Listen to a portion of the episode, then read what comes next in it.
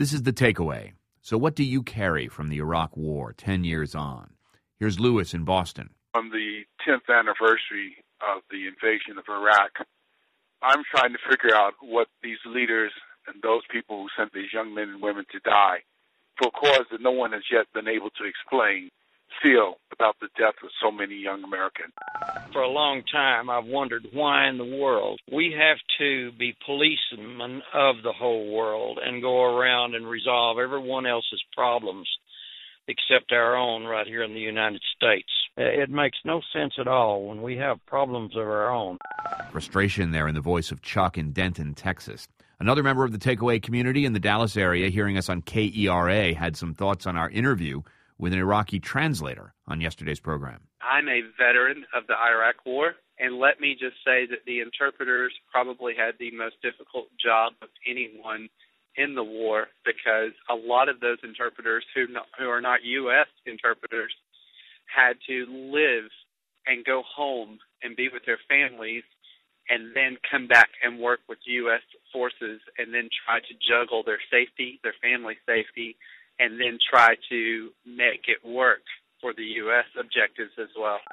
What is the feeling in Iraq as the decade milestone passes since the U.S. invasion? Correspondent Hugh Sykes has spent the last 10 years reporting for the BBC on life inside that country. He returned to hear from those Iraqis still caught up in the war and the insecurity that lingers everywhere. We don't feel safe. Maybe American kill me, maybe Iraqi people kill me, maybe something come from the sky, maybe kill me, I know. This is Adnan Al Duri. In 2006, I met him by chance. He was pacing up and down, chain smoking, and looking deeply preoccupied. Something had come from the sky. A bullet. It went through the neck of his 10 year old son, Mohammed. My, my son, my son now is not moved, 10 years old. So your son was shot in the neck and now he's paralyzed from the chest down? Yeah. Where was he when he was shot? In my home, garden of my home. Who would shoot a child? I don't know who make bombs, who make uh, the terrorist. Yeah, really, we don't know. What's the reason? There's no bright ending to this. Two years later, Adnan had a heart attack and died.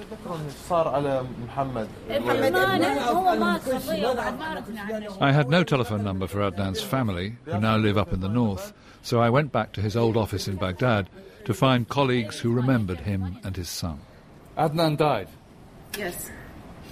Do you think it was connected with Mohammed's shooting? Maybe, maybe, maybe. Maybe. Maybe, maybe, for sure. And Adnan's son, Mohammed? Five years after the bullet came from the sky, his father's former colleagues tell me he can still only move his head and his hands. American army killed my family, seven from my um, family. And that's one of Adnan's former colleagues, Mayada Mohammed Amin, suddenly telling me during a battle between insurgents and American troops in South Baghdad, a shell from an American tank hit the car that my family were travelling in when they were out shopping and set it on fire. It killed my mother, my brother, his wife, two of their children, and a niece. Only one daughter survived. You said the Americans. Yes. And you're still angry. Yes. Everybody asks this question Would Iraq have been better without the change? يعني خلاص كان حافظنا على اهاليتنا بس ولا لا انا ما علي بصدام ولا هسه And her reply to that question is I don't care about Saddam, I care about my family. Without the invasion, I wouldn't have lost my family. It might be better for other Iraqis now, but for me, it isn't. The BBC's Hugh Sykes from Iraq all this week on The Takeaway.